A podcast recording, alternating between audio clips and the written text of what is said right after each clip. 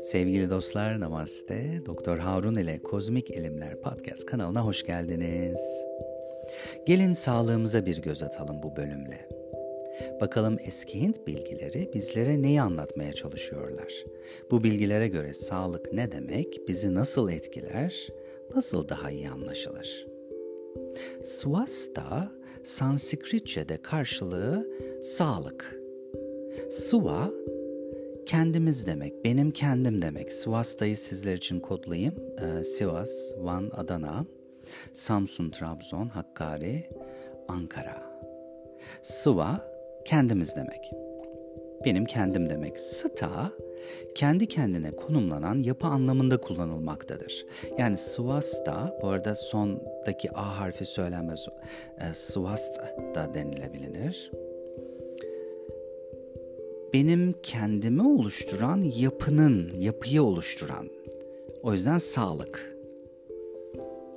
Sıva ahamkara'nın bir parçası. Peki ahamkara ne demek? Ahamkara bitişik yazılır.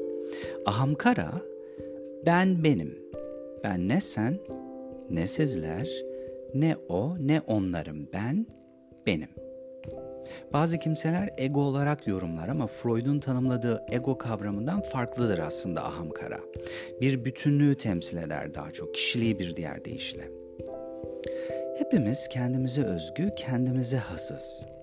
O yüzden kendi içimizde yapılanmamız, kendimizi gerçek anlamda anlamamız, kendimize özgü has özelliklerimizle mümkün ancak.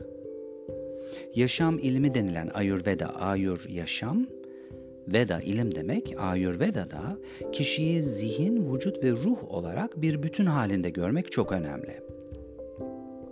O zaman her birimiz zihin, vücut ve ruh olarak farklıyız birbirimizden. Diğer bir deyişle zihin benim zihnim, vücut benim vücudum, ruh benim ruhum.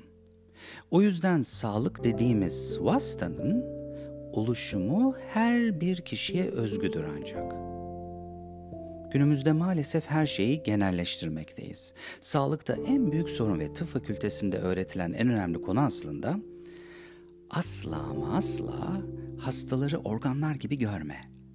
Fakültede hocalarımız üzerine basa basa vurgularlardı. Hastalar karaciğer, böbrek ya da kol bacak değil. Hastalar bir bütün olarak değerlendirilmelidir. Buna en büyük organ olan o deride dahil bütün vücudu kapsayan bir nevi.